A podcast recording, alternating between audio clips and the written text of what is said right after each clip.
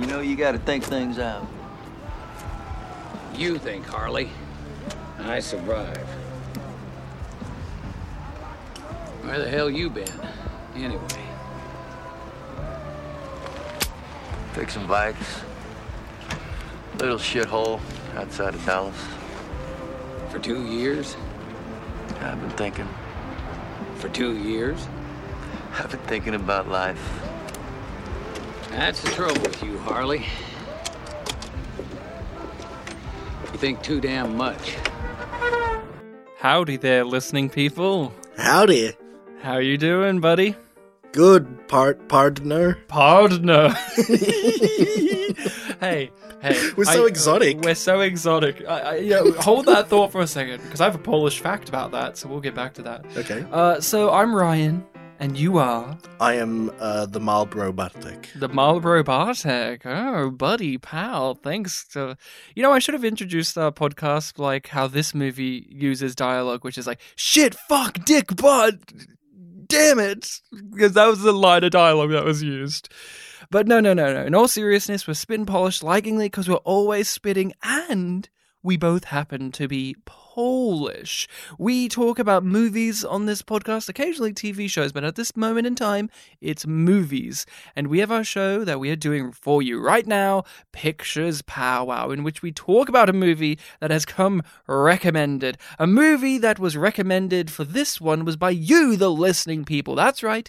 You, the listening people, can suggest movies to us. We add them to the list, and then we eventually get around them. We go through a cycle where Bartek recommends a movie, I recommend one, then you, that's right, you, the listening people, recommend one. And we have a hell of a recommendation from our listeners out Right, there. Oh. language. Oh, oh, sorry, sorry, sorry. Fucking recommendation from our listening people out there, which is uh, one of our YouTube viewers, commenters, subscribers. Uh, how did we pronounce this? What did you say? I always say Dr. Reshis, and I think you're like, no, I think it's Dr. Reshis or something. Well, I mean, I just look at how it's spelled. It's Dr. Rashes. Ret- yes, there you go. Doctor, let me know. Let me know. What PhD do you have? What what medical certificate He's got do you a hold? he's got a PhD in Satoshi Kon films and the film Michael. What about what about if it's not actually Doctor, but it's Dre, like the Ooh. famous musician Dre? Hmm. Have we ever thought about that? Well, well, no, because it would have to have an e at the end. What else is W? Uh, sorry, W D R Drive. There you go. Drive Rashes. But we have a film Harley Davidson and the Marlboro Man, starring Mickey Rourke, Don Johnson, father of Dakota Johnson, hmm and many others. Oh, so many others. I can't wait to get all to all the others. But I've been holding you with a Polish fact, Bartek. Do you, You want to hear a. Polish fact? I would. I learned it today, in fact. In Ooh, Poland, TIL. there are people who LARP, which you know what LARPing is. Live action role playing. As Americans. There's pictures of Polish people LARPing as Americans, and it's very, very funny what they think Americans are. And it's they- very I- amusing. It's them in cowboy hats and, and guns shooting up in the air, and some of them with like protest signs about Trump and all of that. And it's just very, very tastefully done. Okay, so they're not they're not saving themselves from concentration camps.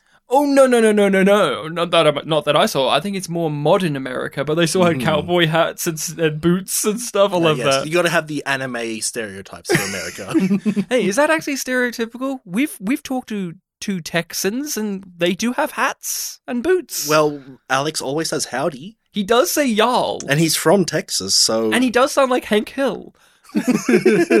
so, so it all adds up. Well, what's Alex going to do? Listen to this and complain? Go ahead, Alex. Listen to this and complain. You are definitely uh, him and many listening people out there on the edge of their seat, waiting to hear our burning hot takes on Harley Davidson and the Marlboro Man.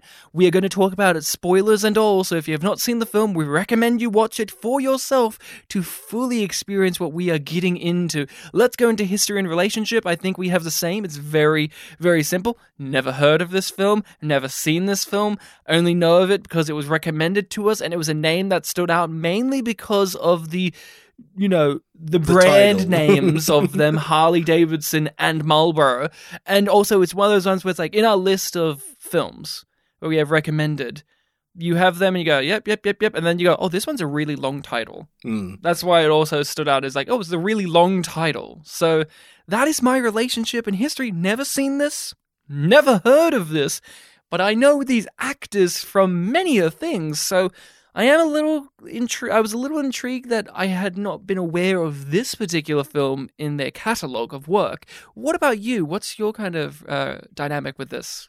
So, uh, for most of we took, uh, sorry, we should mention we took last week off because of stuff. So it's been two weeks of hype about like, oh, what is what is this um, Harley Davidson and the Marlboro Man film? And I remember early on you mentioned like, oh, it's got Ricky, Ricky, Mickey Rourke in it.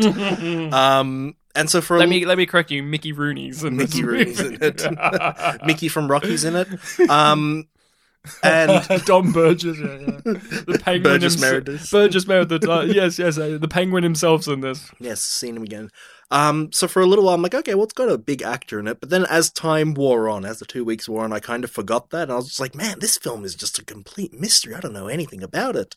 And then on the way home from work uh, the other day, I was catching the bus with three other people. One of them was a colleague of mine, Joseph, who previously recommended us The Fifth Element. Oh, thank you, Joseph. Um, and we got into a discussion. He was telling one of my other friends about, um, oh, you got to see the new Top Gun film. It's mm. it's really good. And I was like, oh, that sounds good. I, I actually haven't seen the first one. He's like, oh, this guy has a podcast and he hasn't seen Top Gun. and I made a little joke like, oh, well, you see, I'm too busy watching films like Harley. Davidson and the Marlboro Man. And Joseph, he's he's in his mid 40s, and his response was like. Oh yeah, yeah, that film. I was like, oh, you know it. and uh, he said he said a couple of things. The first thing he said was like, "Oh yeah, yeah, Charlie Sheen is definitely in that film."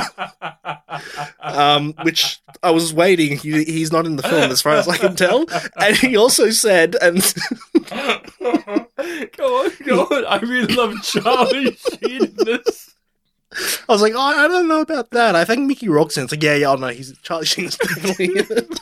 I love when someone's so fucking sure of themselves and they're wrong. and I couldn't counter it, but yeah. Um, and then later on, in, in a tone that almost sounded like he was reassuring me, he said, "Oh, don't worry, it's not very mentally challenging film." so, you know what? I will agree with that statement. So I walked in basically with the same history as you, but then a couple of days ago, I found out well, Charlie Sheen's definitely in it, and it's not very mentally challenging. Well, before we get into what we thought of this, I do want to talk about the actors involved. You said there was one famous one, Mickey Rourke, but to me, it's like it's Don Johnson. Don Johnson is somebody I know, somebody I care about, somebody that I think's a, a better actor too. And uh, well, to me, it was actually Cassandra from Wayne's World, but go on. mm, but you didn't know she was in this. Well, I saw her name in the credits. Oh, so did I. So did I. Oh, I can't wait to talk about her amazing role. um. Oh, what about Milo from uh, Heart and Souls? He was in this. Uh, Tom, Tom Sizemore. He was the bad guy.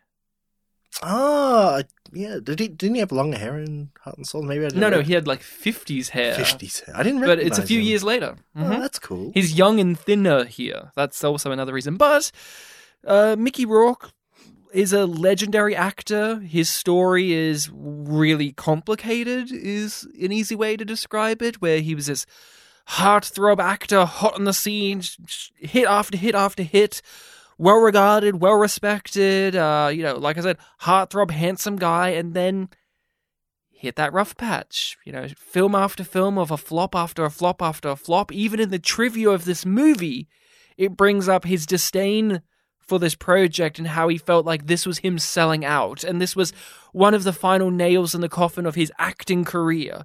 Eventually, he left acting, went on to do boxing, and lots of stuff happened in the interim. And eventually, The Wrestler resurrected his career in some major way where obviously the wrestler is this amazing film where it takes a lot of you know inspiration from his life but also it's still its own narrative It was and his then- Magic Mike. know. it was in a way you know in a way sure and uh you know mickey rourke came back you know he had sin city i'll give him that like sin you know sin city was like a really big deal for him too because you know he has this specific look, this specific type of face, and with the boxing career, that didn't really help. It made him look quite strange looking. And then there's all this stuff about plastic surgery and all that. But when he was in uh, Sin City, he plays a character with a fucked up face, and the whole thing is like he used to be a pretty boy, but now he's got a fucked up face, and um, so he's a very fascinating guy. Obviously, Iron Man two, he was a, a rather interesting villain that disappears from the film. I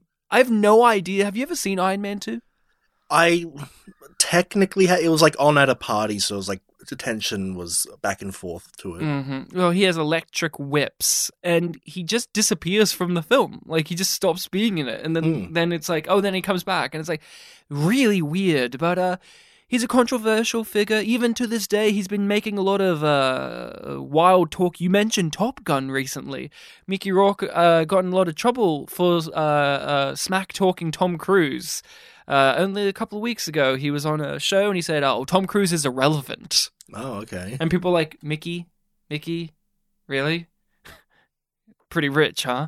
And uh, so there's him. Uh, are you got any other familiarities with uh, Mickey Rourke? Anything standing out to you in his career? Do you want to mention the, Um, the, the rap? the rap.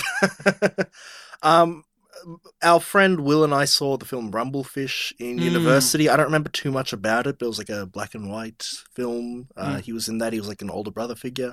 Um, what I mainly know him from is uh, I, I watch a lot of Let's Plays, and I've seen one for a game called uh, Rogue Warrior, which is a, a rather poor game. Oh, Did- yeah. Didn't do well, doesn't really play all that well, and it is based on the military career of a guy. I think his name's like Dick Marcinko or something like that. um, Vietnam veteran, I think, or, or or something about Korea. I can't remember. Um, but he's he's like written books about his experience, and this was in this game. He was the main character, and Mickey Rourke voiced him. And a lot of his dialogue is, you know, very like Mumbly. edgy, mumbly, gruff military speak, like "Oh fuck you, you fucking fuck, fuck, fuck." Mm. And for whatever reason, whoever made the game, uh, who was doing the credits, decided to edit a lot of his dialogue into this sort of like, how did you describe it? Like sort of low key, oh, it's like low lo-fi rap. Lo fi, low tempo rap kind of thing. it's it's actually you mentioned it last week as like a little uh, last episode as a jokey thing, and I was expecting like a hardcore gangster rap thing, but it's like it it's actually quite as the kids would say it, it's vibing. It's a vibing Yeah. song. Like it's actually pretty low key and like it's one where you kind of cruise out to it. It's actually not bad. But Yeah, it's, yeah, it's yeah. just really funny because it's like you can tell they've sliced up all of these audio things he's recorded and they're making this song out of it. So his delivery's all weird yeah, well, it'll be like this lo-fi kind of like you're grooving out to it, and then he'll be like, "You fucking dog," and it's like, "What? Whoa!" He's so aggressive. It's so it's a total shift for sure within itself, and I imagine before the game because you just played this hardcore war game. Right, like it's supposed to be edgy and, and brutal, I would imagine, Mm. and then it ends with this goofy song, uh, which by with Mickey Rourke. so strange, so strange. But anything else for you in the in the rockdom? uh, nothing that leaps to my head. No, I'd have to probably scan through his filmography. Uh, and Don Johnson, it was infamously he he has a pretty interesting career where he was uh, the one of the lead actors, the handsome guy from Miami Vice. You may know Miami Vice for its iconic fashion look, which uh, Don Johnson sported, which was he would wear that kind of like you know the '80s suit thing, but he wore the suit sleeves rolled up. Mm. That's a look. You know that look? I'm pretty sure I do. Yeah. Don Johnson. Mhm. That's his look. That's you know pretty much nail it down to him. Obviously, there's other people, but you know he's the father of Dakota Johnson, who is in the Fifty Shades of Grey movies, and who's actually gone on to be an amazing actress in her own right. But uh, he struggled to find a film career because he was a TV actor, and not every TV actor could transcend into films. Yeah. And so he does stuff like this, where this is him struggling to get into movies. And unfortunately, well, not unfortunately, but fortunately for him, him becoming older and becoming more of a character actor and a guy who does bit parts in mo- in in movies has actually helped him have an upswing in the later half of his career. He was in Django Unchained. You may remember him. He was Big Daddy. He was uh the plant uh, plantation owner that they first had to deal with, and uh, you know uh, he was really good in that movie. He yeah, was sounds he was familiar. Big Daddy. Can you believe that film's like nine years old now? Uh, he was recently in Knives Out. He was fantastic in Knives Out. He was Jamie Lee Curtis's sleazy husband in that movie, and he's just been in the back half of his career. He, you know, that that whole he's a TV guy has faded, and now he's just acting in things, and he's really good. He's actually This a very is- skilled actor. This is really interesting. So it's like we have Mickey Rourke, who was kind of like an early bloomer, and Don Johnson was like a kind of late bloomer. yeah, And this is and this film comes out in like the middle point where there's no where they're both struggling to find Yeah. their mark to make in the world around them. Yeah, it, it's it's it's fascinating, and that's why I wanted to bring this up first because this film, and I can't speak for you, but bored me to tears. I was extremely bored. I was thinking, man, I was too harsh on Tango and Cash throughout my entire time watching this. I was frustrated with this. I didn't know why I was following these two losers and not losers in the way that the film wants me to like no no losers and like god these guys suck. I hate both of them. Not even hate. I just don't feel for both of them. When there's a moment and it was it was when the movie lost me. When the movie lost me for for for sure and it never recovered.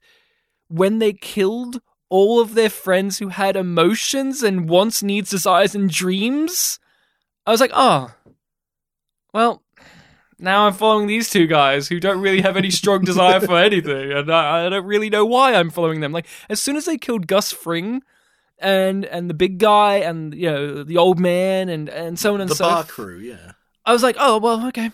Like I knew they would die, but I didn't think the movie would wipe them all out in one go and make me go, oh fuck.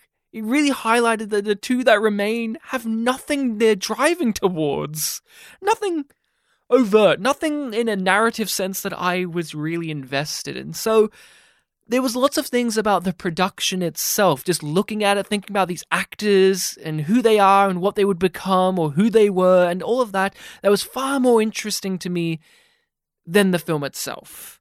What about you? What did you think of Harley Davidson and the Marlboro Man? Um, I should probably preface before I say this thing that I watched it in the morning just after waking up. Mhm. Um, not a morning person, so I actually did fall asleep partway through. Oh, Um, baby. I did pa- I did- No, I- where did you fall asleep? I did pause it. It was I remember on the timeline it was slightly after the halfway point. So I think I think they were getting on the plane to Vegas. Mhm.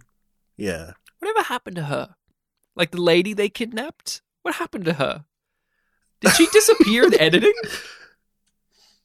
Ah, yes. So that was again that was around the point where I fell asleep. So a little bit of the details from the beginning of that scene were lost on me, but like I think she disappeared in when I editing. when I resumed like oh yeah, they, okay, they've got a lady and they're like holding her mouth closed while they're in the plane. and they take the dead body. and then uh, but then like the next cut and the next scene they're already just in the middle of vegas so they've Mhm. already gotten off the plane mhm, and with all their stuff and whatever happened to her is whatever happened? whatever happened yeah What, maybe lost in editing. maybe there are deleted scenes where you know inevitable stockholm syndrome happened it was like okay well we're on a flight to vegas you don't want to kill me so i don't really have a reason to scream so, i guess we'll just so, wait so you're saying that this movie was so good that you had to portion out portion it out in two parts. i guess so So you loved it. I, I was inspired by all those articles about how to watch the. This joke doesn't work if I forget the title of the Scorsese film, The Oh, Irishman. The Irishman. yes, yes. Or, or Hateful Eight uh, as well. Uh, so you didn't like it? I wasn't too keen on it, but I didn't especially hate it either. But it, I mean, it definitely didn't catch my attention to keep me awake. Uh, I, yeah, I can't say I hated it. It was just I was bored. Uh, thoroughly bored. I, I, I kept seeing all of these things and I kept thinking, this action movie did this better. This movie did this better. This needs to, like, I was constantly thinking, what's the point of this script? I feel like, like, like when they wrote the script, when they wrote it outside of making money, what were they hoping to create? Because there was no real like satisfying three act structure. Like the villain is a. F- I don't even know how to, if I could call them a villain because they aren't interested in having them be anything. Like, at bare minimum, in these movies, whether it's Die Hard, which this is evoking, whether it's Robocop, which this is evoking, the villains are fun and memorable and they have like quippy dialogue or like some ideology or something to them. Even Predator has a fun villain where it's like this alien monster and here it's like uh, the film just constantly was looking at me saying, "Ryan, I'm not interested in that." And then I'm asking it, "What are you interested in?" And it's saying, mm and it, and it like you know hides. "Now its watch co- me ride a bull." it's hiding its copy of Tango and Cash, thinking, "How do I make it so that the villain never meets the heroes?" correct, correct. but it failed because the villain meets the heroes at the end. Uh, okay. So the film is a science fiction film. It's set in the future with a futuristic drug that doesn't exist in the real world. Yep. That uh, n- here's another thing. I was talking to my wife Rachel, and I was breaking these bits of the movie down. And as I was talking, it made me realize, oh, the film didn't follow through on this. It's one of those experiences. Have you ever you've had this right where you watch a thing or you experience a piece of media, and you're in it, but then you give it a second thought and you go, wait, what about that thing? What about what happened to the lady? She got lost in editing. What happened to the here? What happened? But you never really notice it when you're in it. So, for instance, the drug. They talk about Crystal Dream. That's how the film opens. But they talk about Crystal Dream, the drug, and the cop lady says it gives you yeah insanity then death. And yet, at no point in the film do we see anyone take it or anyone who's on it. Isn't that weird? Mm, yeah, it is. It's almost like, oh, well, you'll see it in the sequel. Why do they make a fictitious drug that they have to explain to the audience what it is if they're not going to use the fictitious drug in any sense? to- Why aren't they just using it? Why is to it just justify cocaine? to justify that uh, to to give the film something to be in the bag that isn't money. But why isn't it cocaine? You don't have to spend five minutes ex- explaining what cocaine is to an audience. Ryan, this is set in the future. Why It's is it even, set in the it's future? an even better drug. But you know what I'm getting at. Yes, I do. It definitely is one of those films where you don't, guys, don't think about it In- after you finished it or during it. I had a weird thought when I was watching the film, and I guess everything you've just said kind of reinforces it. I almost wasn't going to mention it, but I kept thinking of The Simpsons in terms of like the like the episode structure. You know how it goes of like the first third is like you know there might be something established that sets off events, but then the later two thirds might be about a completely different plot. Like I was rewatching uh, that Red Letter Media video from one or two years ago where they were talking about the Osaka flu episode. The Ah, first yeah. third of the episode is about this virus that sets off events, but then the rest of the episode is about an important woman being in prison and ruining the lives of everyone else. And that almost felt like what this film was kind of doing with its structure, where the first third felt like we were being introduced to these main characters and just Mm. like who they are. Then the second third, it felt like they were introducing this plot. like save the rec center type of plot, but for a bar. Oh man, man, man. If only Anthony LaPaglia was here to help them save Empire Records, huh? Like I actually thought, I actually thought like, oh, okay, that, this is what the film is. We've introduced these two main characters. Yeah. they've met their secondary characters. You know, they're They're gang. in in many ways, and now they have a, a united goal that they need to solve. But then the robbery is literally the next scene. Yeah, yeah. There's And- no planning. Yeah, and then that sets off the actual plot, which is we're running away from these guys. And I say second, third, but like I said, it's literally two or three scenes. So it's like first 45%, middle 10%, last 45%, where the last 45% is the running away from the, you know, Matrix looking guys. This is an editor's nightmare because I actually got taken out a lot from editing mistakes throughout it that I just it just caught me like blatant continuity mistakes. And you know me I rarely comp I like I rarely complain about those things because it's movies. You know what movies Yeah. are. But there were so many moments where it did it where I was thinking is this an editing mistake or this is though this is an editing uh, for instance daniel baldwin plays the main thug. And when he's getting shot at the end they have one shot where his entire face is bloody like it's covered in blood next cut it's not covered in blood because they haven't shot him in the head yet then cut they shoot him in the head it starts bleeding next cut full face of blood and it's like oh they got it out of order I. I can't believe that. Like, this is the most important moment where they're finally taking down the big bad guy that they've been going against this whole movie, and they fuck up his head. They fuck up his death in editing. It's just, it was just mind boggling, although the most bewildering. And I actually stopped the film, made sure that the place I was watching it on was correct, and I checked another site, and it was correct, which is, uh, uh um, Don Johnson, who is Marlboro Man. Was it him? No, no, no. It must have been Motorbike Boy. One of them's riding the motorbike, flips off a police officer, gets chased down by. No, that was Marlboro Man. That was Marlboro Man. Yeah, and then he goes into bed with her. yeah, yeah, yeah. Okay, yeah, yeah, yeah. She's like patting him down and arresting him, and then it like zooms in on her jacket, and then it cuts to them in bed. It's like, what the fuck did I just did I just miss the whole scene? And it's like they know each other. It's like, wait, is this the cop lady? She's no longer in her outfit. And then the next scene, she's in her cop outfit again. I'm like, oh, okay, we've never met her before, have Mm. we? no, we haven't. Editor's nightmare. Again, that was- editing nightmare. Again, that was movie. that. That was the first actor establishing the Marlboro Man's past. because it's important. Is that way? Is that a good way of establishing it? Well, yes, because then later on there's a payoff where he sees her one last time. Did and- that throw you off? Did you get thrown off by that?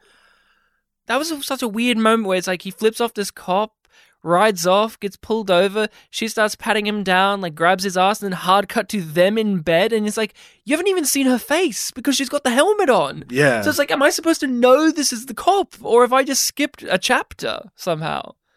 I don't know. it's weird. Um, eh, we, we thought you were saying about like when they were defeating the black coated guys at the end. I I didn't necessarily notice the editing mistakes, but the visual language of it like didn't feel right because Mhm. we established these guys as like, oh, you know, it's really hard to take them down. You know, they're basically like Terminators. They walk slowly. Yeah. They get shot. Um, and we get established at this point, like, okay, well, they're wearing armor, so we have to shoot them in the head, or at least, you know, where they have skin or something. They have feet. Yeah, and but every but every single time they got shot, I didn't really get a sense of where they were shot. hmm Like, yeah, there's Maybe only a gun will fly out their hand, and that's how you go. Oh, they got shot in the hand. yeah, it, it's like obviously there are only a few places where they could get shot, but it it just felt like oh that could have just they could have missed that shot and they're just reacting out of nowhere. So it was like it didn't feel right that they were you know being defeated. You know what it you know what it made me appreciate even more? Desperado. Desperado has the big shootout stuff, and you have sequences where where Antonio Banderas gets shot in the hand, and like the way it's edited, the way like because what you're saying too is like in visual language, you know, it's easy to demonstrate from a far wi- wide shot a person getting shot in the chest Hmm. or in the belly or the head, but hands, you know, hands like little targets Very on the body. Very specific spots. It's harder to tell unless you know how to make squibs work or close ups or insert shots, and they didn't do that properly here. Hmm. And the acting physically wasn't good enough to demonstrate it as clearly for you. And it made me think about Desperado, where Desperado did that so efficiently. Think about it at the end of Desperado, his band of mariachis that he gets together, and each one of them gets taken down, and you get visually shown how they get taken down so magnificently, or them getting incapacitated, by getting shot in the knee or the hand, because the visual language is so crystal clear of what you are seeing. Yeah, it's it's It's visceral. This isn't. Yeah, and not necessarily that this is a good example, but thinking back to one of the first shots that I saw, like gunshots that I saw after waking up again, was when they were, you know, inside that plane and there was that worker there. It was like, hey, what are you doing? You're not meant to be Mhm. here. The guy just aimed his assault rifle there, shot him a few times, he died. I didn't necessarily care, like, oh, where he was shot. It just made sense that, like, yeah, Mhm. he was hit there because there's no issues at play and it just felt so normal. But then here, even though it should be the same thing, the fact that we've established that these guys are so strong, it was like, oh, I feel like there needs to be a Mm. bit more focus on how they were actually defeated. There was just so many bizarre moments Yeah, where one- it was like that, where you go, why did they make this choice? There's one that really threw me off, which I guess in retrospect I can expect uh, accept, but at the time I didn't know what was going on. It was when they go to the bar and we're just about to like Mm. meet all the characters. You know how Marlboro Man knocks on that door and he's like talking to that guy and Mhm. they're like, you know, getting along really well. And then they bring Harley Davidson over. Mm. all of a sudden that guy like just does sign language. Yeah, yes. And I obviously I was looking at him, and Uh. Marlboro Man was like translating. I'm like, is this poorly dubbed? What's going on here? no. I had to turn back and realize, oh, he no, he's just doing sign language, and Marlboro Man's translating off Uh-huh. the side. It's like, because didn't you see his scar on his neck that indicated that he got stabbed in the throat at some point? but they were ch- talking normally just before. Well, I I don't know, man. I don't know what to tell you. The character was He- introduced speaking but- out loud. But, but Bartek, he then only spoke in sign language ever ever since. Like he never spoke again. He always spoke in I swear, sign he, language. I swear he did. I know. I swear to you, every other scene he was speaking sign. There was so many times he was speaking sign language. I know he was, but I swear he still had like dialogue. I, I you know what? Yeah, I'll take your word. The guy who fell asleep. I'll take your word over mine, who was just numbingly dying on the inside. No, no, no, no. okay, but he was introduced speaking out loud, though, right? I think. Honestly, here's the thing. I didn't know he was going to be a character I would care about. Me neither, but Gus Fring. You know when I say Gus Fring, you know who yeah, I yeah, mean. yeah. You knew he was going to be a character you cared about via the first shot you see of him because he has such an extravagant look about him and his presence as an actor. While this guy you're talking about, we didn't. I didn't know that I was going to care about him. So maybe he did speak, and I don't remember it because I didn't know. I didn't note down. But what I remember after the end of the movie is he had a slit on his neck and he spoke in sign language a bunch. And I was like, oh, he can't speak because he obviously got cut in the neck or something or other. But then evidently you remember him speaking. I'm like, okay, I'll take your word for it. I don't know. Now I'm doubting myself. I don't know. I don't know. There's so many strange choices. Like, okay, okay, okay, okay. Let's let's reel it in.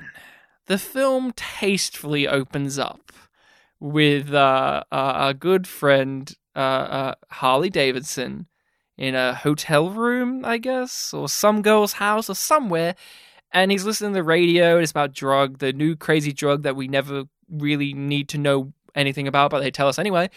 And there's just a naked lady there, like like full on like here's her tits, boys. Like look at this, and she's like looking full on, and like every and it's like really like gratuitous Yeah, it's telling us that, sexual energy. it's telling us that Harley Davidson stole her clothes and she Mm. can't leave the house now because she's naked. Sure. Yeah, don't don't joke.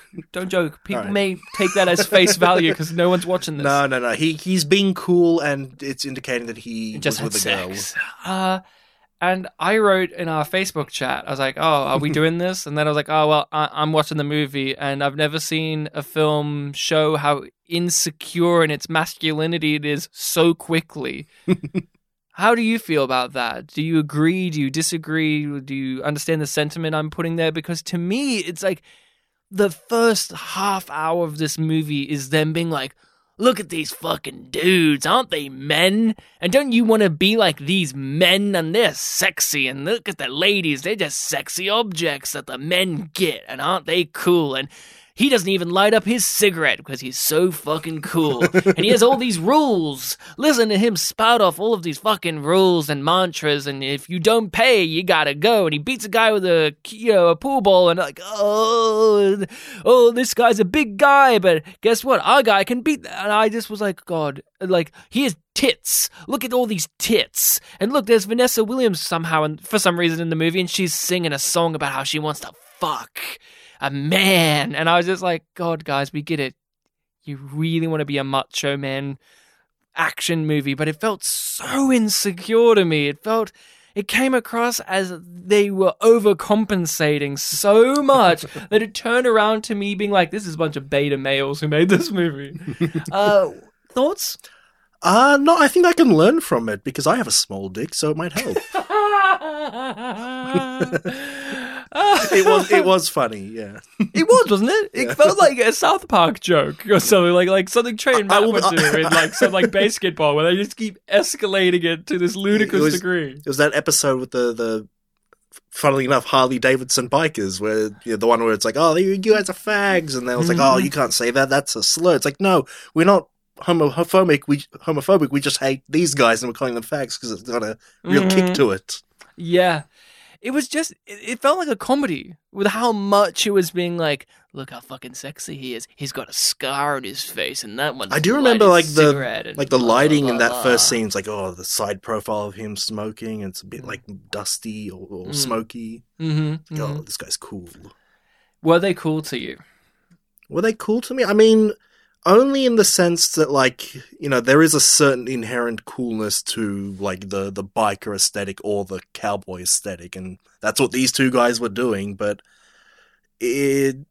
Maybe maybe Marlboro Man to some extent was a Mm. bit more cool because he he was kind of trying to play into it, but then you do have like the whole uh, dynamic between the two where like people are, qu- especially Harley Davidson is questioning like, what's up with all this stuff? What's up with the shoes? Things like that. He's like, oh, this is just my style kind of thing. I understand what you're saying. Aesthetics of of of of, of bikers and of cowboys are cool. It's weird to me that their looks specifically were really uncool, especially Harvey uh, Harley Well, Davidson. yeah. He, you know, you have a certain image in your brain of what a biker looks like. Hmm. Uh, you know, and I, you know, there's many examples, you know, Rebel Without a Cause, but even let's go to 1990s for a moment. Terminator 2, bam, Schwarzenegger goes into that biker bar, takes a bunch of outfits, and you know, I know you're a big fan of Terminator 1. Oh, Terminator 2, fantastic. but yeah, would you agree or disagree that his like outfit in Terminator 2 is like the solid like the solidified example of what cool Schwarzenegger looks like? Oh yeah, yeah, And what is he? He's a biker. yeah. Well, he takes the Bam! clothes from a biker. Yeah, Bam. Harley Davidson in this though, he, he fucking is covered in all, in all the patches, which I know is a part of of bikey culture as well. But just, he doesn't look cool. He just doesn't look His- cool. he doesn't really have like a biker attitude. Really, No, not really. He just for most of this film, I just imagine him like just kind of smirking a bit too much. Like, yeah, a, a biker can be sarcastic, I suppose, but like, Mm. Yeah, I, I don't know, just the the smirk, something about the smirk was not doing he it. was he was disingenuous as a biker because there's many ways in films we're not talking about real life but in films you can communicate that biker attitude like in you know god forbid wild hogs where they were inauthentic in their attitudes of being bikers and they were called out for it yeah, that's what I was waiting for with this guy because he never felt like a real biker. Like he never felt like the guys from Easy Rider where they are riding the roads to find themselves and to find what it is to be an American and to spirit a form of spiritual journey or you know, uh, you know, uh, other ways of being a biker, like you're a rebel without a cause, where you're a bad boy and you're using your bike to compensate. And no, it's just like it is because we came up with the title of the movie Harley Davidson and the Marlboro Man. yeah. I don't know. He just he felt more like a sort of smart alecky loner archetype Mhm. who was taking on a, a biker aesthetic. yeah, yeah. Which, again, smart alecky type you can have for a biker for sure, but he just he did not feel real, and especially next to Don Johnson, where Don Johnson as as Marlboro Man, he did feel like a cowboy guy. And not like a yee-haw, good old boy cowboy guy like our, our friend in that Marilyn Monroe movie we did. but he felt like a like what you would imagine a real life modern day cowboy to be who interacts with uh you know uh civilization like in the city. Because he's in the city. He's not in rural america wrangling up and lassoing horses and stuff. He's just like in the suburbs. And he's Yeah. got his boots. He's got his form of transportation. He's got his little uh scarf stuff. And like but he like he doesn't look cool but he looks real yeah. that's how I would describe him. That's the thing. They need to lean further into them just looking like real life versions of these guys or leaning into the idealized version of what these people look like.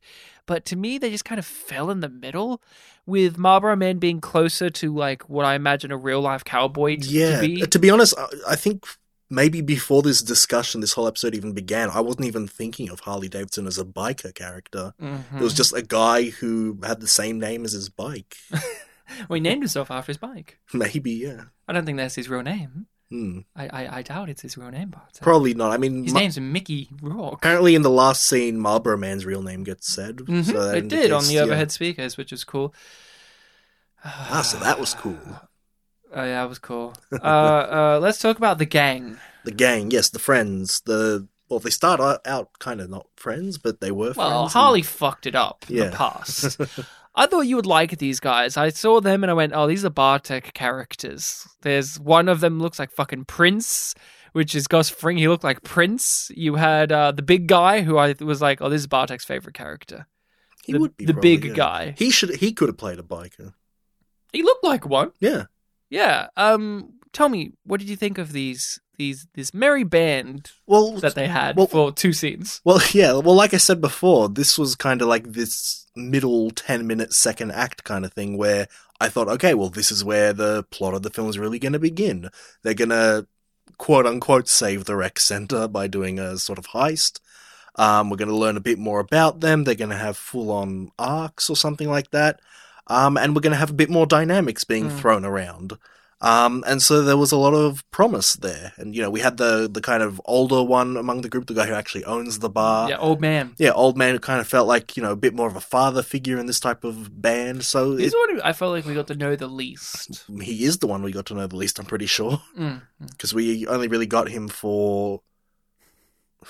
It's just a recurring thing of like two scenes. I know. It's all two scenes. Um, yeah, there was there was promise there, there was potential there, but then it just says no. Did you not see the title? It's not Harley Davidson, the Marlboro Man, and the Gang. Even Butch Cassidy and the Sundance Kid, which this is clearly evoking, Mm. had great secondary characters that you gave a shit about. Yeah, the And they and they were in the movie as well. Like they were in the film. They roughly had about half the film, yeah. Yeah. Right, and you felt stuff when they were no longer in the movie. Yeah, there was there was news, the guy who gets the news. right. Yeah, and there was the guy that like Butch fought at the beginning because of a dispute. Mm-hmm, You got to learn about Butch and like the dynamics with the gang. Uh, here's another aspect I want to get your thoughts on with this with the gang. There's this there's this vibe, and I think it's because it's trying to do the Butch Cassidy and Sundance Kid thing that I and it's like this doesn't work. This doesn't work, which is there's an air of this. It, it's not a strong thing. Like to me, it's like a wisp of a thing, which is in Butch Cassidy and Sundance Kid, or in the Red Dead Redemption games, or uh, a few other examples I could go down. There's this element of our characters are in a from a bygone era. Mhm. They're in a gang that's on the decline, and civilization and Oh yeah, that's big Butch Cassidy and the Sundance Kid. and I feel like there's an element of that where it's like this is their last outing and they don't know like the big guy's got a girlfriend and he can't do this anymore, but oh he'll do it one more time and oh he gets killed. And there's the old man is like we've got to get the bar back together because this is where we used to be, but then that gets all taken away from them. And it's like things are changing like the bad guys now no longer are the cops they're businessmen who wear suits and they have these elite japanese outfits and like things and and they earn they earn good money from their like legal work, but then they earn more from doing Mhm. like illegal stuff on the side. Yeah, and you have like the the Marlboro Man's girl is now in a full time relationship with a with a with a more stable person, and he can't be with her. And like Harley Davidson is having the same thing where he had a love, and it le- and she left him with no real rhyme or reason in his way of thinking of things. And there's this element of like a tiny, tiny, minuscule element of that where it comes across as like we're watching the the end of an era for these characters where the gang gets killed and society around them is changing. But the difference is, the major difference is, this is set in the future. no, no, but it's set in a weird time period where that's not as applicable to the hu- like to us. Where it's like with Red Dead and with Butch Cassidy and Sundance Kid, we historically understand how these people don't fit in anymore yeah. the cowboy, the outlaw, the gunslinger phases out. That's also, I think, for Australians, a huge appeal of what Ned Kelly's all about. Ned Kelly was kind of like our version of that, like the last of an era of like the famous gunslinger, the bad boy, the guy that the cops had to take down and he wore his armor. Like, you know what I'm hmm. talking about? Yeah. That's why there's so many Ned Kelly and the Gang movies in our in our pantheon because it captures that. And here it's like even if it wanted to capture that, it needed to make it so much more specific about something in that time period that we, the audience, can understand. And I know this sounds like maybe a little bit too naft, but in this time period, it would have to be about gang wars, gang wars. Like, you know, that was what was really big in the 90s. We Mm. saw it in Falling Down, for instance. Yeah. Gang territory wars like LA riots and all of this stuff. And I think like that's something like a great film like King of New York starring Christopher Walken. That film really nails. This it's like I feel silly like I feel silly talking about it cuz it's almost like I shouldn't bother because again, the film's not really interested in it, but I felt like it was there. like I'm listening to everything you're saying about like you know end of an era kind of thing, and when I was watching the film, I wasn't getting it at all. But like all the stuff you're saying, it's like in retrospect, I maybe kind of do feel little bits of it. So it's it's kind of conflicting. It's like was there a deeper thing that this film was going for, yeah. and did it come across slightly, or did it completely fail? Like I. And that's why I come back to what was this trying to go for? W- Earlier on, you mentioned like Tango and Cash and how like Yeah. oh that film did some things better. I feel like that film was a lot easier to criticize, but Mhm. I'd also much more likely watch that one again. Well, here's a big difference too. Tango and Cash, you can summarize very easily. Yeah, You know, two cops, they don't like each other, get framed for a crime they didn't commit. They have to break out of prison and prove their name Mm. Put things right and get revenge on the bad guys and get the evidence. Very simple. Yeah. You get it? it they fuck it up, but you get it. Mhm. This, it's like two guys who know each other slightly, but kind of really intensely. Go to a bar by happenstance at the same time. they're like loners, but they're out- buddies. Yeah, they're like loners, but they have a family. And and there's a bar that is slightly important. they're and loners, but they're buddies, and they have a then- gang at a bar. Then, and then Daniel Baldwin from Nothing But Trouble the same year walks around with a gun and shoots at them, and then eventually the film ends. And Cassandra was there. And uh, many people were there. Many people were there. Hmm. I just don't know what the, like the point is. Like I know it's an action movie, but there are points to action movies, whether it's as carnal and as simple as getting revenge. But here it's like they're not really interested in getting revenge. It's more like we can't leave. It's like they're they're a, But a- then they a leave. criminal. A criminal is trying to get revenge on them. Yeah. But then also we don't know enough about the criminals to care. There was a moment where it's like, oh, they actually gave them money. Oh, okay. And then they come and it's like kills them because they want the money back. And it's like, why did you not kill them when you gave them the money in the first place? You had them pinned. Makes no sense. Why even give them money? Why not give them fake money? Marked bills. They get, well, they gave them a fake coin. I was devastated when the gang died. What about you? I mean, There were these colourful, extravagant characters, and then they're all gone. I'm like, oh god. They just tossed it in the air. It's like, no, I don't need that anymore. They're done. We've But- we've done the save the rec centers plot. yeah. Well, I think I was really devastated because I was, in a way, enamored with those characters because they were they had things that they could lose, things that they could gain, things that they cared about, stakes. Well, I mean, too, it's like they don't. I guess I was just waiting for the film to justify. Like, okay, you killed them. Show me why. And again, if you're going to compare this to Butch Cassidy and Sundance Kid, those two characters had like goals, dreams, desires.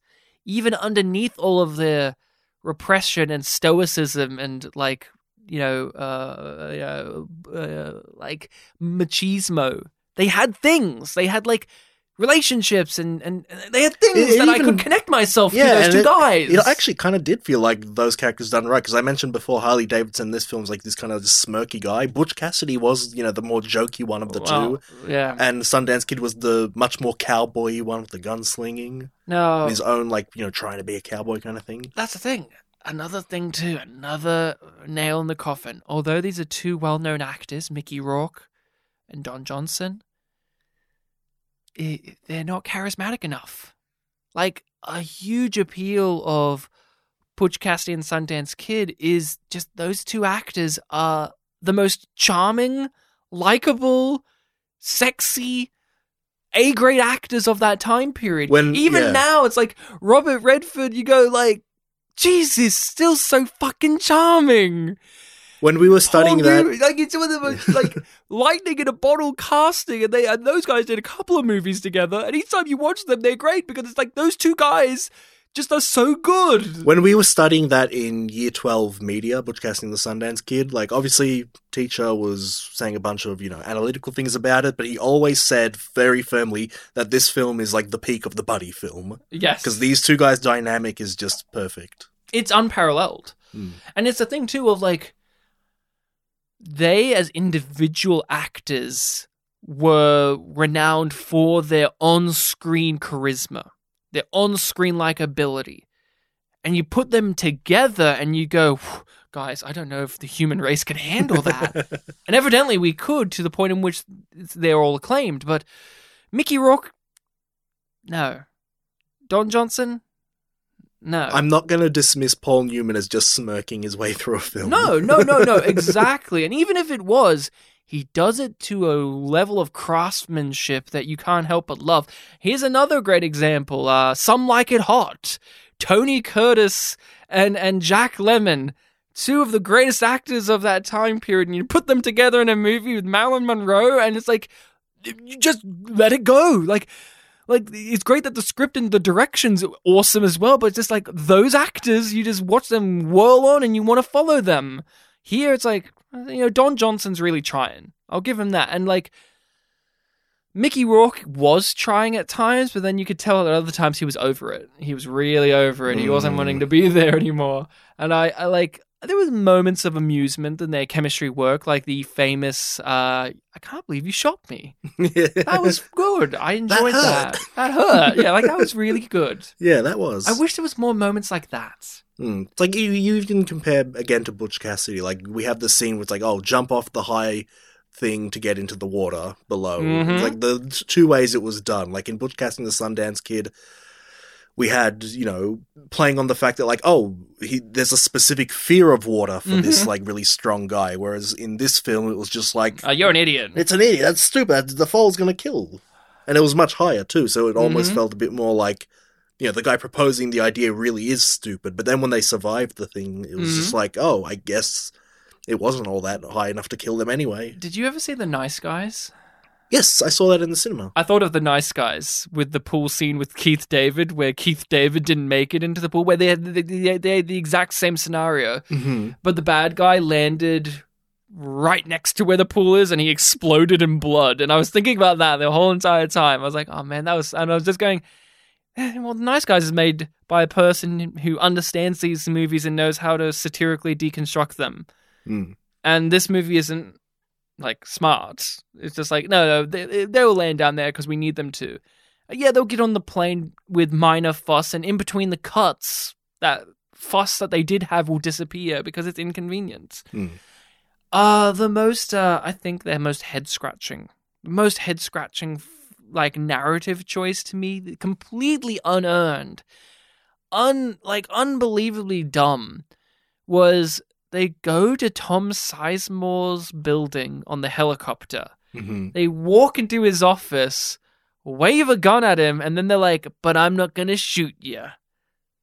And it's like, you've shot so many other people in this movie. I don't know why you're drawing the line here. Well, he did say he doesn't want to shoot an unarmed man. I just, like, I don't know. Like, I wish they made it more clear at that point, like the lines of which this character will not cross. It's big, yeah. I guess it, it did the thing where he brought up his father again, and this was like introducing a new thing, but it's the climax, so And then it's like the Play on something helicopter. from then the helicopter flies down and tries to shoot and like uh, kills the two thugs, but then like kills nobody else, and then gives a thumbs up, and then they're okay with just murdering this main character. Like, uh, yeah, I guess kicking him out a window is somehow more noble than just shooting him. well because he's not shooting an un- unarmed man, so Yeah, he threw a gun at him and then tackled him. because it's the manly thing to do. It's just. It's so bad. It's so so unnecessary. I would have, I probably would have liked it if like when, when Harley Davidson threw his gun at the guy and he caught it, Yes. it's like there, he's got a gun. Fair enough. Boom. Or even if that was like a teamwork thing where Harley Davidson threw the gun, it threw Tom Sizemore off, and then Marlboro Man kicked him. That would have been like they're using this. And then and then he's like, "So I should never throw a gun, huh?" right. Yeah. That is so much more clever. But at the end, it's kind of like uh, Marlboro Man's boot fell apart, and then the guy fell like Dick Jones and RoboCop out the window, and it's like one, do not evoke RoboCop. And do not do the Dick Jones ending because that's one of the greatest endings in cinematic history of all time. I mean, you've seen RoboCop now. You know what I'm mm-hmm. talking about. Yep. And it was it made me like that was straight rip RoboCop that looked like and or Die Hard. Less Die Hard, like Die Hard was shot differently, but like Well, no, we don't want to remind the audience of Bruce Willis because he didn't want to do the film. and we don't want to remind the audience of a better film. We're here for Harley Davidson and the Marlboro Man. I just, I just couldn't care. Uh, I just every time I was like, oh, I'm going to try and care about these two characters.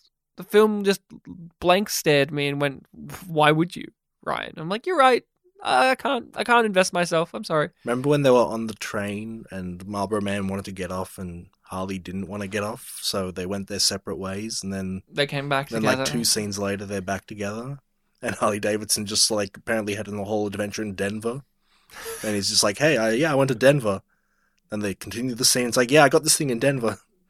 uh, a laugh out loud moment was when they were pinned behind the truck when the the the dark like the black suited gentleman showed up for the first time and they're pinned down they're trying to shoot and then it's like a, a random cut to an intense close-up of the fat guy on the bike screaming and then he flips off his bike and it starts scraping then he lights up the fuel that's oh, pouring out of it and then they just then they just merrily jump over the flame and i just was like if there was more of that ludicrous action that's the thing too like this isn't to dis- dismiss good writing but like in some of these action movies if you just have really over the top well choreographed well executed absurd action set pieces i'll be more forgiving you would be more forgiving like Kung Fu Hustle doesn't have the greatest plot in the world, but it has really creative action and Hmm. really fun characters. Yeah, if it's exciting, that's that's the appeal. That's the appeal. So many Schwarzenegger movies are like that, where it's just like there's these absurd, over the top action things. Same with your Sylvester Stallones and all of that. And it's just like here we are with Harley Davidson and the Marlboro Man. Did you find it? Uh, what, what was Joseph's words? Uh, mentally challenging? No, No. Okay, he was right. I was trying to figure out why they made choices the way they uh, did. Anything else you want to discuss? Uh, what did you think of Charlie Sheen? oh, I loved him. He was my favorite. oh, let's talk about other actors that showed up. Sure. So Vanessa Williams was third billed in the film. Mm-hmm. Vanessa Williams is an actress, model, uh, singer, I think as well. Do you remember who she was in this? You mentioned earlier she sang. Mhm. I'm guessing that was really early in the film. That was at the bar. That was at the bar. She was the big guy's girlfriend. Right. I didn't know that until I watched a review of this online because I want to know what the consensus was online, and they and they pointed out like, oh, that's his girlfriend because she had her hair tied back when she was like picking up the big guy hmm and was like yelling at them, and I'm like, oh, I didn't realize that was Vanessa Williams. I thought that was another lady. Uh, she's in this film and she's third billed and she's a name, she's a face, she's a beautiful lady, and she's not in the movie. She's like there for like two scenes to sing and then to say I'm out of the movie now. And Two scenes. That's the motif of the episode. two scene hits. And like I was waiting for her to find out that they got her boyfriend killed and for them to have some comeuppance or like feel something or have that scene of them getting guilted into like we were playing like this was like a game, but now lives have been, you know, just I'm trying to write the script. I, Yeah. I'm trying to write the script. You mentioned that uh, the chick from Wayne's World was in this. T- Tia Carrere was her name or Yes, something? yes. Yeah. Who's a great actress. She's been in a ton of stuff. Wayne's World is the obvious go-to for us. I also think of her from Lilo and Stitch uh, as well. She was the uh, older sister. It's been so long since I've seen that film. Yeah, no, she's one of the three main characters. Uh, she's Yeah. the one that's not the little girl. No, I remember who she is. um, yeah. But no, she's excellent. Um, you know, as always. But here, So her, You, I mean, you saw her name. You, I did too, and I saw it last week. I was waiting for her to show up. Like, when's she showing up in this movie? she's she's not yeah she's not one that like I know the name off the top of my head. It's like oh yeah Tia Carrere from Wayne's World, but like when I saw the name, it just triggered in my head like subconsciously. Oh, that that's Cassandra from Wayne's World, right? Mm-hmm. Oh, and she's being billed in the opening credits, so she's got to have some sort of role in this film. And if I'm not mistaken, she's not two scenes. She's has one scene. No, no, she's in two, three scenes because we meet her when we meet Tom Sizemore for the first time. So when they go to his building, they're stuck in this little room and they're looking at like uh, Tom Sizemore, the villain, and his secretary, her, are looking at them through a camera. Uh huh. And Marlboro Man's underneath the camera and he points up at the camera, being like, ah, see up there? And then they make the deal there to trade off the drugs for money. And then you see Tom Sizemore in the middle chunk of the movie when he's on the phone to the bad guys, and she's the one who answers the phone. And then we see her at the end with Tom Sizemore in the big final scene where he gets kicked out the window. Right. so she's there three times, Mhm. and she's prominent in all three scenes because she she's his needlessly sexy, sluttily dressed Asian secretary lady. And from what we learn in the final scene, she's supposed to be Japanese, um, which the actress is not. Um, she's I- she's Hawaiian and Chinese. So there you go. I am I am racist because I thought she was someone else in the film. No, no, that was her. that was her. Okay. that was her. I thought she was the lady at the the like petrol station at the beginning. no, that is another famous actress, Kelly Kelly Who H Kelly, Kelly who? Okay. who's also somebody I was looking out for because I genuinely I saw her name and went, oh Kelly Hu, she's a great actress. At the moment, she's killing it on the Orville. Uh, she's a, an admiral in the Orville and she's doing great. And I didn't realize that she was in the movie. Like I watched it to the end, I was like, who was she? And then I watched that review and it showed her as Kelly Hu. It's like, oh, she's in half the frame of this shot as like the lady at the petrol station that gets robbed at the beginning. Oh, I guess it was early in her career. that scene was also really weird. I mean, that scene's that scene was like It's like it, because I thought I thought there was like a joke happening where like because it's the future, no one cares about like you know hold gun gunned no, it's just he's he's apathetic because he's a bike. But like she didn't seem to care either.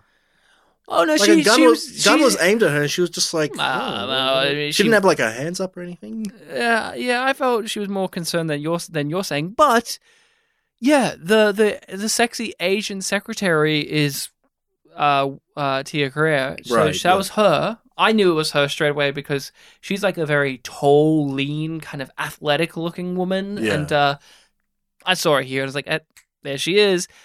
And it's so bizarre how films work, isn't it? Hmm. There's no thing in the text to say she's evil. There's no thing in the text to say she's bad. Hmm.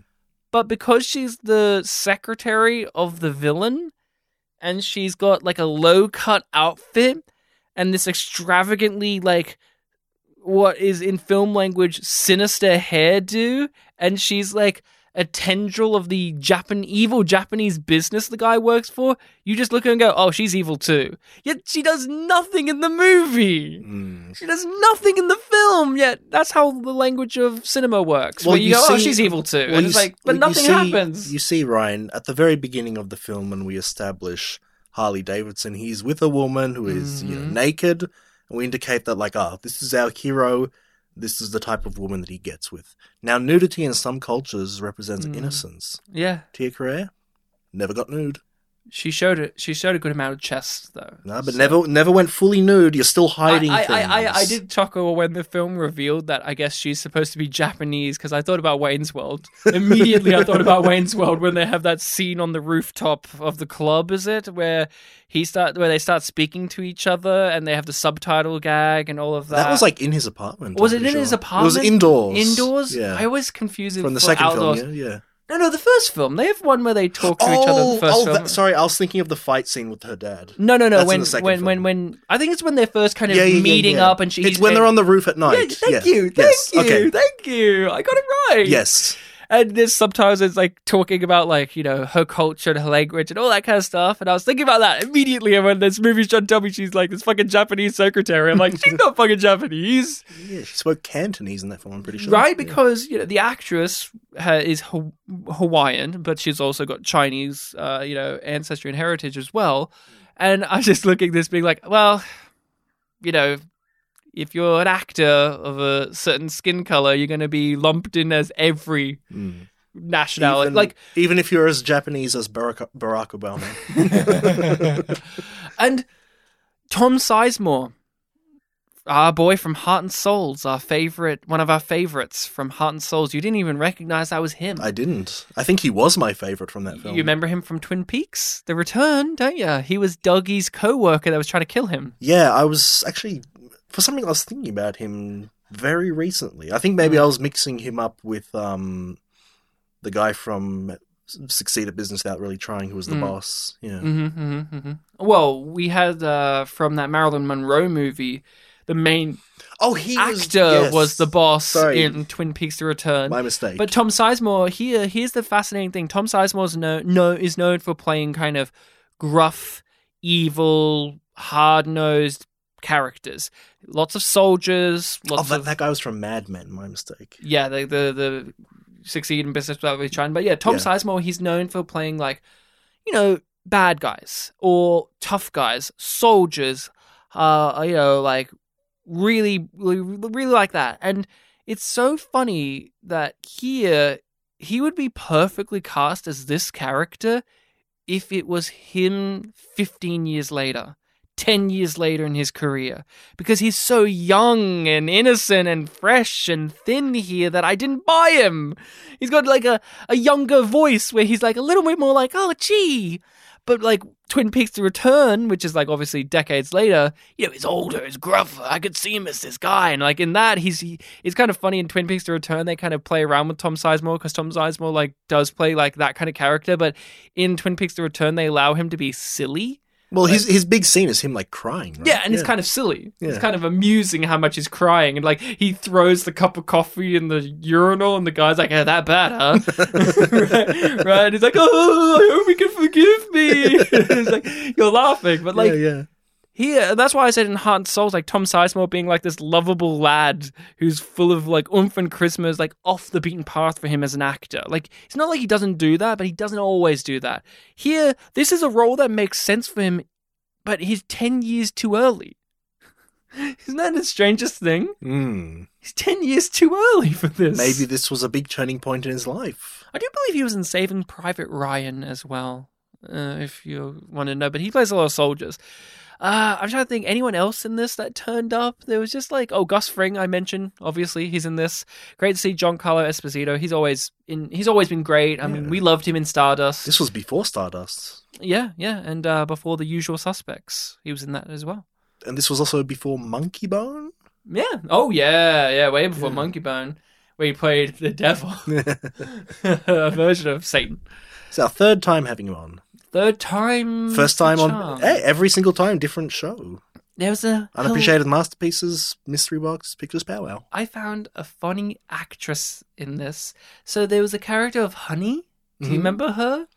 She was the character at the diner that sat next to Harley Davidson, and she had a really low cut top, and she was like basically asking him to fuck her, and she's like, "Honey, uh, one hundred percent pure gold." That's what she said. There was something like that, yeah. I looked up that actress because like, why are they introducing this character so like forcefully? And then she never comes back, of course. Mhm. Uh, I looked her up. She's got no real career. But one of the things that she did do, she did this, stopped her career, and then came back for Dude Where's My Car as like some hot extra lady. Like like, you know, bimbo number five type lady. Right. And I was like, what a weird little career this actress has had. Because that's like quite a well like so that's almost like ten years. So we've done her whole career. almost, almost. We'll oh, get Oh, there's to it. more? Okay. Oh, she had like eight things. Okay. But like, yeah. So we're a quarter of the way. Oh, very funny. There was an actress, the naked woman from the very beginning of the film, Mhm. and the trivia really wanted to point out that this is her film debut. And I was like, oh, okay. So, oh no, this is the lady. Sorry, uh, the naked woman, uh, who's uh, Mitz Mitzi Martin. she started her career with this, and it was like big, like in the trivia. It's like this is where she debuted her film, and like film debut. I'm like awesome, Where did she go on to? Dude. Where's my car? Almost ten years later. Almost ten years later. Like no joke. Harley Davidson, 1991. Dude, Where's My Car, 2000. Joe Dirt, 2001. Long Shot, 2001. Uh, uh, uh, and then The Island, and then Stripped Down, and then she ended her career. She has a total of like eight roles in her entire career. Sounds like a lot of. and all of them are like number two this, lady that, the woman. And it's like, why is IMDb telling me this is her film debut? It doesn't matter. maybe she maybe she was really memorable in one of those roles. I don't know. Yeah, yeah. Um, I don't have else. I don't think I have anything else to say. This was just a snooze fest. It I'm was- sorry, but it was. It's really weird. I can't really, I can't really say that it was awful, but it was really nothing special to like the pinnacle degree. Uh, uh, uh, again, the person who recommends this has recommended movies that have very fascinating people who create them. And not saying that none of these have been good movies. Obviously, we had a uh, uh, there was a Satoshi Kon movie that we did that was recommended. Uh, Well, I don't think he recommended any of them. Oh no, no, he's a big fan of that. But Yeah, he- Michael was a recommendation, Yeah. and that film's interesting. It doesn't all work, but it's interesting, and it has lots of interesting angles to it. of- I think we liked it, even though it did have flaws. yeah, yeah, Um, but this is like it's boring as shit, but there's all these other elements to it that are interesting, but they're not worth watching the movie. Yeah, that's true. Like the Australia, like the director's an Australian director who directed Free Willy the same year, Mm, and he directed the film Phar Lap about the horse Phar Lap. Mhm. Uh, that's all I've got for you. I do not recommend this film. Uh, I do not recommend this film. What? I can't believe I said it. I thought I was being really positive throughout the episode, but I actually, actually don't. No? No, Don't recommend it? Are you going to recommend a movie for the next episode? I have no choice. I must. I must, I must. I must. I must. I must. I mush, I mush. I must. This is my non-Hollywood uh, time to pick. Oh. I'm going with one that is actually pretty well known, but I have not seen. okay. Um, it's starring a very, very, very famous person who only did six films. oh. Mm. Yes, go on. Yep. I've seen half of his films, and I th- figured, you know, why not see the next one for the podcast? And we Mm. can finally maybe talk a little bit about him because he's a big pop culture figure. I believe from 1972 Mhm. or 73, I think 72. I'm recommending Enter the Dragon. Mm. Everybody's favorite, Enter the Dragon. Mm-hmm. I know it's very, very big in pop culture, but I've just never seen it. Really? I've seen the first three films. This was his fourth one, but apparently, like, last finished. I mean, do you want to say it out loud? Oh, I haven't. you did like we all know, no joke, no joke. Until you said his name, I genuinely thought of a different actor. But go on. Sorry, I, I realized I didn't say it, but then I forgot that I still didn't say it. It's Bruce Lee. I genuinely thought you were going to talk about the actor from uh, The Godfather, the John Cazale, who was in like five or six films, and all of them are masterpieces. The one who played Fredo right. in The Godfather, he was like in four, like five or six films. All of them are great, and so the joke with him is he never made a bad movie his entire career because he made like he was in The Conversation, Godfather One, Godfather Two, Dog Day Afternoon, and uh, Deer Hunter, all of which are like arguably some of the greatest films ever made. And it's like is- those are all the films he made. Okay, but is there is there an exploitation subgenre about this guy?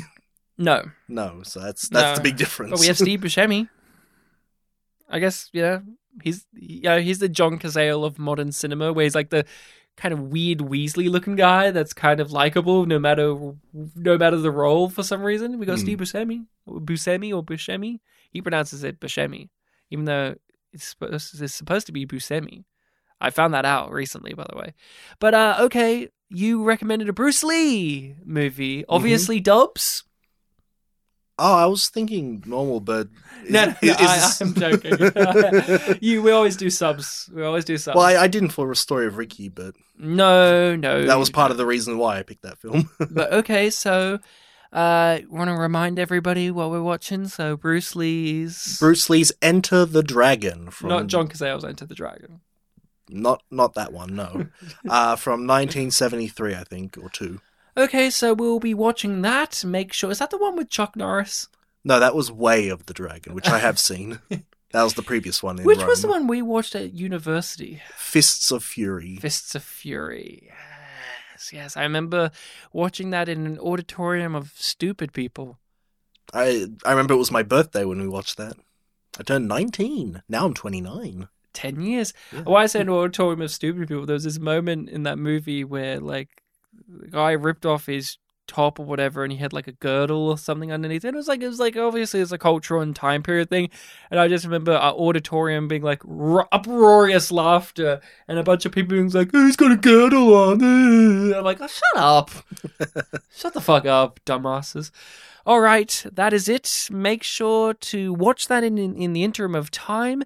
And while you're at it, you can follow us on the social medias of Facebook and Twitter. We are posting on there. You can interact with us on there and recommend movies to us. We have a post on our Facebook page that is pinned where you can suggest a movie or you can just message us uh, through social medias or our email, which is. Spit and polish ed at gmail.com. All of this is in the description of the episode below, so it is there for your convenience as well as mine. Mm, got a bit Borat there.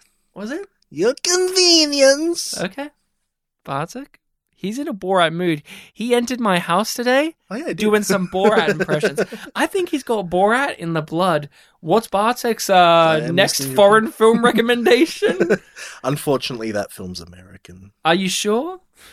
They they claim it's from Kazakhstan, but It's made by an English guy. yeah, but it's American apparently. Oh, wow. I, That's... I made sure to look it up just in case I ever recommend it. Has to be for a an, an American episode, Well, well I'll, I'll, unless you do it I'll, or the listening people do it. I'll balance things out. I've got a confession to make. Well, not a confession, an apology to make to kind of wrap things up. Last episode, we talked about Mad Max 2, The Road Warrior. That's correct. That was the last one. Yes, not to be confused with Rogue Warrior, which has a nice rap in the credits. I foolishly said that Bruce Spence was an Australian acting icon, which is true, but actually he's from New Zealand. And I'm so, so sorry to everybody who listened and took me as an authority figure on Bruce Spence. He's from New Zealand. He's worked most of his career in Australia and got most of his success here, but he's he's a New Zealander. I, that explains why he was in Lord of the Rings. I should have seen that coming. There was more New Zealanders than Australians in that movie, even though obviously it had David Wenham, who is Australian. I'm I'm sorry. I I let you down. I let Bartek down.